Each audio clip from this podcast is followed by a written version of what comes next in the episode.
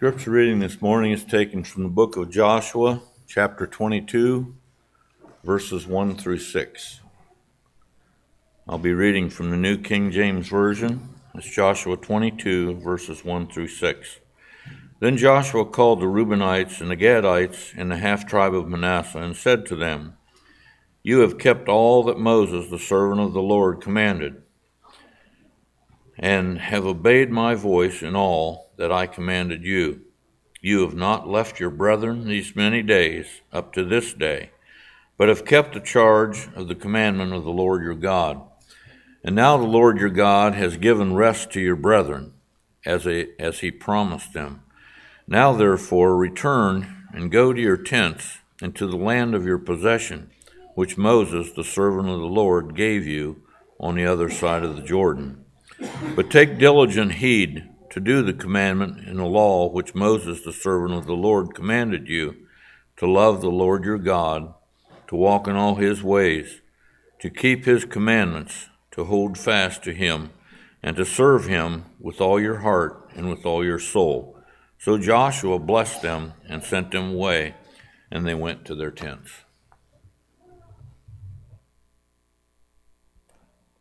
Good morning, church need to borrow just a minute from you this morning to extend my deepest gratitude.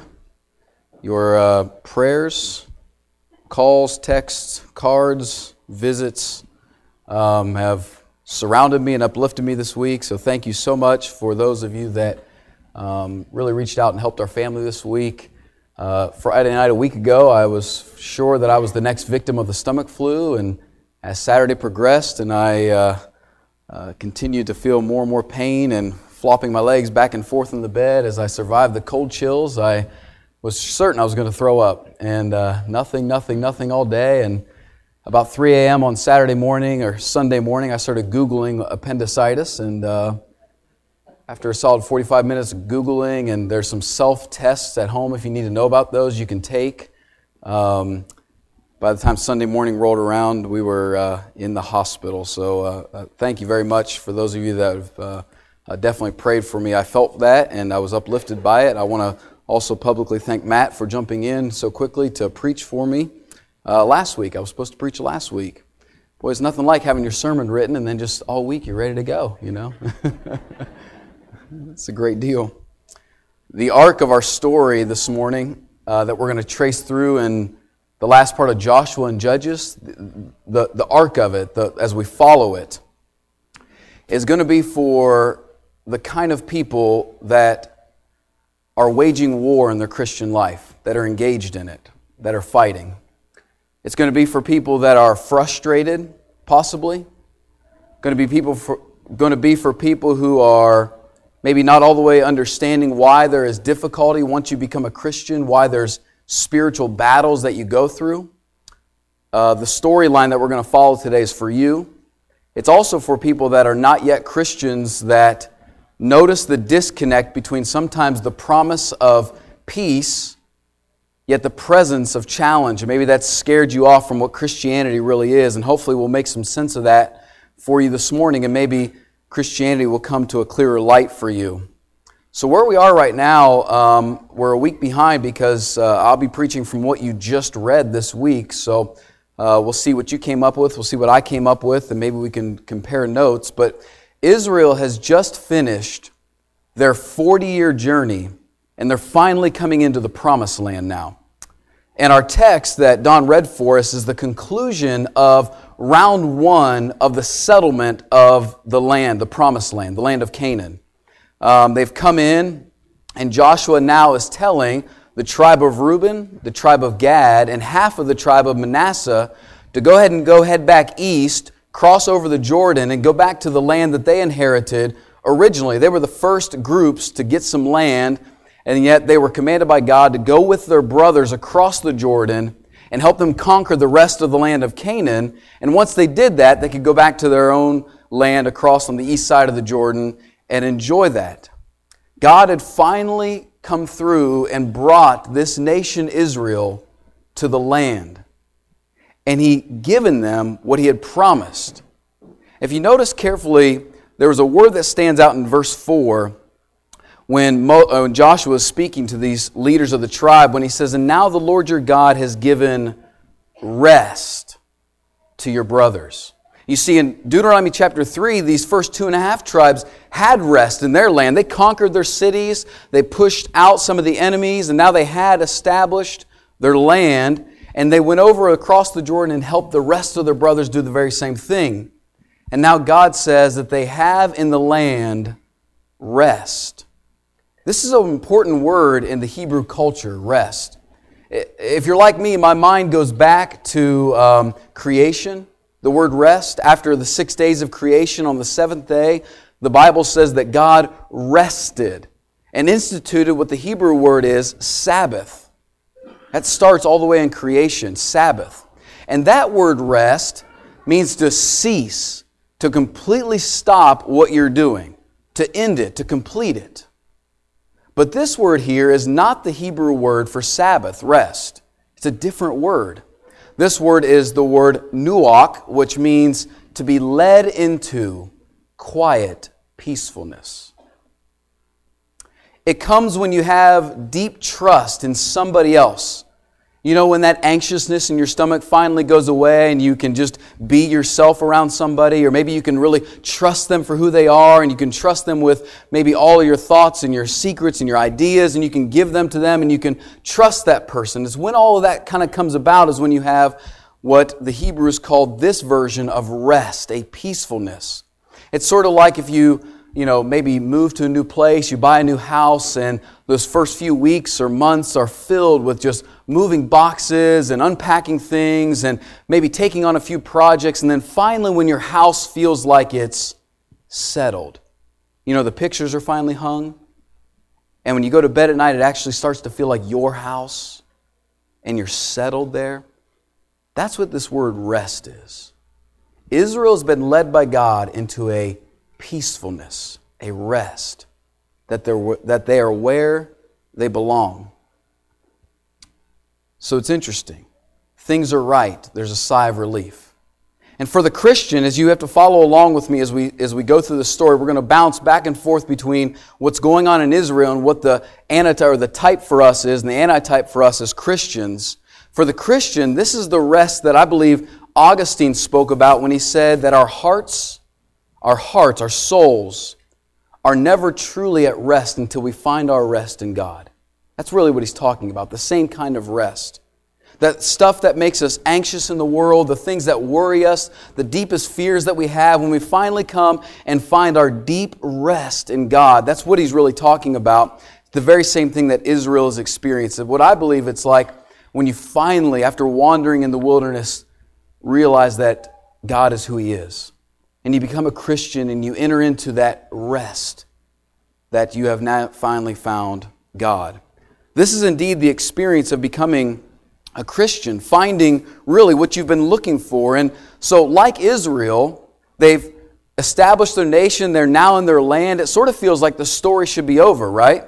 They've pushed out the enemies so far, and now they have their cities, and their nation is sort of built. And you know, it feels like the story should be over. It maybe should be coming to an end. If you were a script writer for a Hollywood film, you would most likely find your story having a conclusion at this point. You've had your climax as they've left Egypt. You've watched the struggle as they come to the edge of their land, and yet they just can't get it right at the beginning, so they have to wander for a long time, and you're not sure that they're going to ever actually come back into the land. And then they finally do, and God says, The land now, the nation has rest feels like it's over. It's completed. God has done his work. But it's not the end of the story. You know what's something that's so surprising is, is how quickly this change comes about.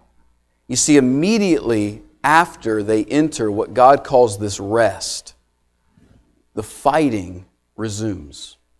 The wars continue. The presence of this rest that they were led to the place where they were supposed to be did not eliminate war from the nation of Israel at all. And what stands out to me, two things. First of all, from Joshua chapter 22 forward, all of Israel's history is filled with violence and wars and struggle and wrestling and nations and kings rising up to come and attack Israel and fighting continues to happen. And so what stands out to me is number one, how quickly it happens. We're not going to leave the chapter. We're not going to leave this, actually, this situation, and Israel's already prepared to be in war. And the second thing that surprised me is who they're at war with. Look in chapter 22, verse 10. It says this When they came to the region of the Jordan, these are the two and a half tribes, the eastern tribes that are on their way back. When they came to the region of the Jordan that is in the land of Canaan, the people of Reuben, the people of Gad, and the half tribe of Manasseh built there an altar by the Jordan, an altar of imposing size. And the people of Israel heard it said, Behold, the people of Reuben, the people of Gad, and the half tribe of Manasseh have built the altar at the frontier of the land of Canaan, in the region about the Jordan on the side that belongs to the people of Israel. And when the people of Israel heard it, the whole assembly of the people of Israel gathered at Shiloh to make war against them. Now, what happened was these two and a half tribes left and they were going all the way back east to cross over the Jordan to go back to their side. And they got this bright idea that they would build this huge altar to remind the other people in Israel that, hey, we're still Israelites even though we're crossing back over the Jordan. That's what they were trying to do. Now, I'm not sure they were supposed to do that, but that was their intention. And immediately, when all the other people heard about it, what was the very first thing they wanted to do? They got together to make war. You see, from the very beginning, they were facing war. And these were not just enemies that were outside of Israel, but enemies within, they believed. And for the believer, this is so accurate in our spiritual warfare. This is exactly how it begins for us. Not only immediately, once we enter into this place of rest that Jesus says He offers to us, but also who the enemy really is oftentimes. It's not just nations outside of us, it's not just enemies outside of us, but most often it's the enemy within us. That's why two of the uh, pieces of the armor, of the armor of God that we're supposed to put on, have to do with guarding your heart and your mind. He says we're supposed to put on the breastplate of righteousness that protects your heart. And then he says to put on the helmet of salvation that protects your mind. That's where the battle is really taking place. In fact, immediately after Jesus was baptized and began his ministry, he was led out into the wilderness all alone, completely by himself, and was attacked by Satan in very crucial points in his mind and in his life. You see, James would put it this way in chapter 1, verse 14. He said, Each one is tempted by his own desires. Each one is tempted by his own desires. You see, the spiritual warfare that we must enter into as we become Christians starts with an enemy not outside of us, but within us. Here's how this works. When you and I were created, we were created, the Bible says, in the image of God, from God. He is the source of life, and He breathed into all of us the breath of life. He made us living beings. He's that source. And when He made us, He created us with original, beginning, beautiful desires for good things. And as sin separates us from God, we still have those desires. And so we're like Israel, wandering around the wilderness in the desert and like in most deserts, when people are wandering around and they're thirsty, they'll look out in the, de- in the desert. And when they're looking for water and there's not water, they'll start to see what they call mirages or a mirage. It looks like water. And they'll run to it and they'll begin to drink it and they find out that it's not water. Usually it's something like sand or something else that is not good for them. And that's exactly how it works for us. You and I have desires that were beautiful, that were given to us from God from the very beginning. And we learn through sin to satisfy those desires in some other place other than God. And those are the enemies with, from within. Let me give you a few examples. For instance, our, our hearts, our, our soul, our, uh, us as beings, were designed by God to want security. We want something bigger than us that is over us, that cares for us, that protects us from the very beginning. And even as we grow up out of the mommy and daddy phase in our life, we might act tough and act like we don't need that, but we all still long for a sense that my life is okay, I'm okay, security. And what Satan does is he'll dangle opportunities and offers to us to make us feel secure that have nothing to do with God. For example, he can dangle the idea of money towards us. If you have enough money, then you'll be okay, you'll be secure. If you have enough money, you'll be fine. And what that does to us is it makes us do certain things that are not healthy for us. Us longing for security, which is a beautiful, natural thing, can be led away from God to find a drink somewhere else. And so we might do things like neglect our family in the name of finding security and defend ourselves for it. We might do things like compromise our beliefs for that security. We might do things like change our minds and say we're going to pursue a different career just because there's a promise of security. All of those things are dangling promises from Satan where he's offering you the fulfillment of your desires apart from God, and you'll never be satisfied you'll never be okay. For example, another one might be your heart really wants acceptance. What the Bible calls righteousness in the very beginning, to stand before God and He says, I approve of you. You and I are connected and you're fine. I accept you. We all want that. Everybody wants to be accepted somewhere or you turn bitter and cold towards life. And so, what Satan promises us is that if we'll conform or abandon ourselves we'll have acceptance. And this happens for young ladies. They're, they're told to conform their bodies to a certain image. And if they do that, they'll be accepted. And if they can't live up to that, maybe they can just turn over their body to somebody else. And if they give their body to somebody else, they'll get that deep longing of acceptance that we're all longing for. This happens in men when we try to uh, walk around with masculinity and not being who we really are, but something else, trying to prove something so that we can have acceptance. But as we grow older, this doesn't really change for adults either. This is what drives us to maybe lie about ourselves, put on a show of ourselves, be different than who we really are, to try to get somebody just to accept us. Our hearts want that. Let me give you one last example. Every one of us, designed and created by God, were built by God to experience glory. We long for glory. We want that. We were made for that. And what Satan offers us is an alternative to God's glory that will never satisfy but is really appealing. And what that is, is attention.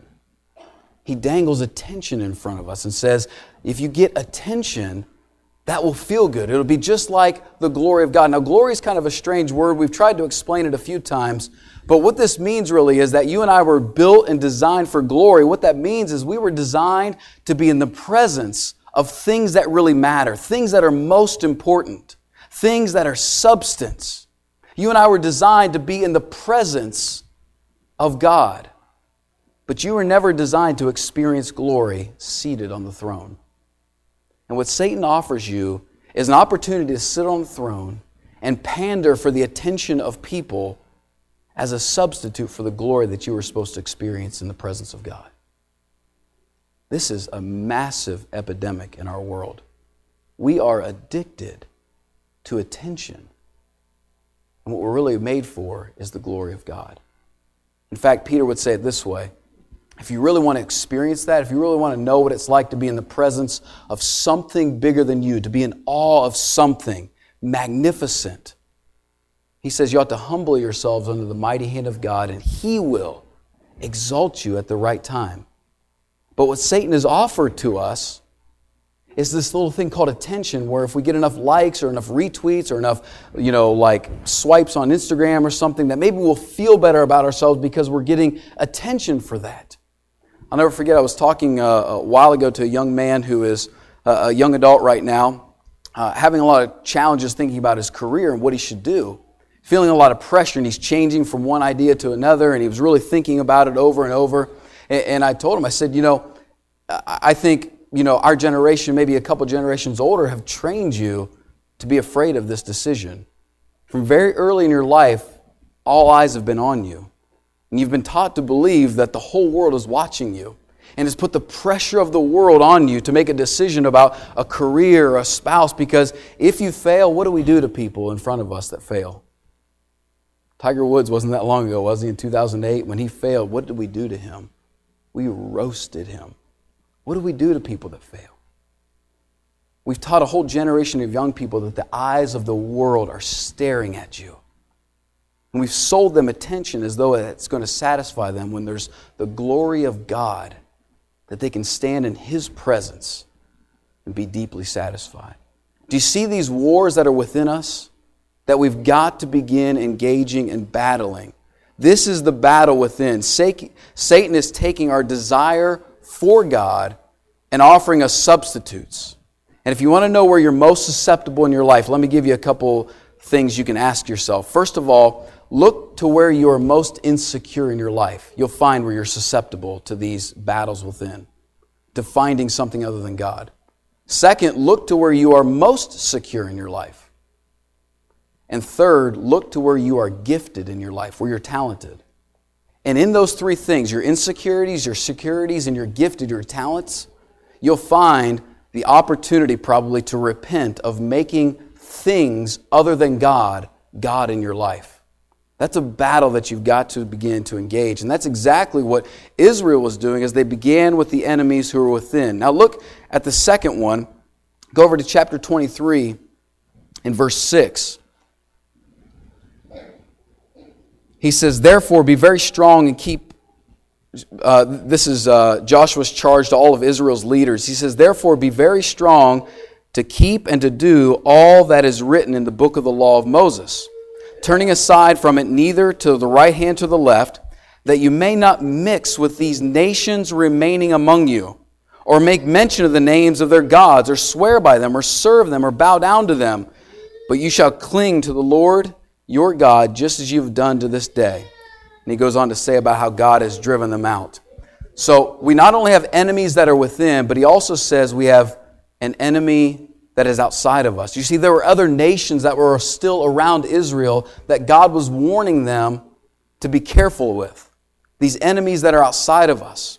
Now, a careful reading of this will really help us because the nations that were surrounding Israel, God was not telling them not to speak to them. Don't look at them. Don't, don't, don't even talk to them. That's not what he was saying to, about that. God wasn't saying don't, you know, do commerce with them or learn trade secrets that you work. Uh, he wasn't saying that. There's a very careful word in verse 7 I want you to see. He says that you may not, my English standard says, mix with these nations. Mix. That word mix means to partake in the worship with someone else, to join them in what they are worshiping. And you see, this word right here, this, this word mix, to join together in the worship of what somebody else is worshiping, does so much clarification for the war, the spiritual war that you and I are fighting in our lives. And if we'll understand this, this will give us crystal clear vision about how we fight this spiritual war. You see, anyone who is around you that is vying for you, vying for your attention, vying for your energy, and who is not worshiping God, is wanting you to mix with what they're worshiping. That's the fight. That's the challenge. So, people that are around you, nations that are around you, enemies that are around you spiritually, that are vying for your energy, your effort, your attention, your money, your time, that are vying for those things. And if they are not worshipers of God, the warning is not don't talk to them. The warning is not don't, don't look at them, don't speak to them. The warning is don't mix with them. Don't join in the worship of what they are worshiping. That's the warning. You see, we have all within us a need to worship something bigger than ourselves. And when we don't worship God, we will worship something. Most often, what we worship in our culture is ourselves. And out of fear that people are worshiping a false God, so much evangelism happens to validate false gods. People want to bring you in to what they're worshiping. You see, people are constantly, how often do you feel this? Wanting your attention, wanting you to focus on them. How often do you experience people wanting all of your time, energy, and money and effort to go towards their causes, their interests, their ideas, their profits, their thoughts? They're wanting you to join together with them. People want you in this fight. It's constant. And once you have your heart aligned clearly with the worship of God, that He is your God and Him alone you will serve, you'll be empowered to listen to, to work with, to respect, to care for, to love people around you, but not need to worship the gods that they serve. And yes, there'll be some uncomfortable rubbing when you resist the worship they're trying to draw you into. Just imagine if you invited somebody to come worship with you today and they were like, nah, I don't worship that God. It would be awkward, right? Slightly uncomfortable. And so when those around you are trying to draw you into worship something other than God and you hold your ground, there's going to be some discomfort there. That's the fight that you've got to fight. So we've got enemies within us and enemies outside of us that are trying to offer us the rest that God has provided, trying to offer us the satisfaction deep in us that God has already provided for us. But here's my question that I keep coming back to is why? Why is this the case? I wonder when I was reading this why God would not just work through this imperfect generation. He's worked through imperfect people all the time. And once for all, drive out every enemy that's there. I know they were imperfect and they were supposed to do it, but why didn't God just once for all bless all nation, all generations of Israelites through this one group of people and just get rid of every enemy? Why did He do that? Why did He let war remain? I've thought of this often in my life. I wish this were possible that He could do it. Oh, I wish sometimes I could just step into the peace that I've seen older brothers and sisters have who have gone through the war. I wish that you and I sometimes could just step into the peace of the victories that other people have experienced. All the way back in our history up until now, there are older brothers and sisters in Christ who have fought the good fight and are experiencing the peace that comes by fighting on the side of God. And I wish we could just step into that. I know in my own experience, there are times I just wish I, I almost barter with God sometimes when I have come face to face with my own sin and my own darkness and been willing to fight with God or let God fight with me and have victory there. I wish I could just give that to my children so that they can maybe just start a leg ahead, right? Just, just a little bit ahead. Parents in here who have older kids, have you struggled or wrestled with why maybe it seems like some of your kids step back and step up and step back? Why? Like, why can't we just give them the solutions that we've found? I've wondered that. Well, Judges 3, I think, gives us an answer why this isn't the case. Judges 3 says this 1 through 4.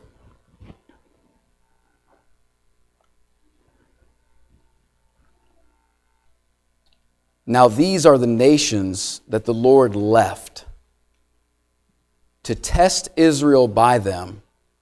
That is, all in Israel who had not experienced all the wars in Canaan. It was only in order that the generations of the people of Israel might know war, to teach war to those who had not known it before.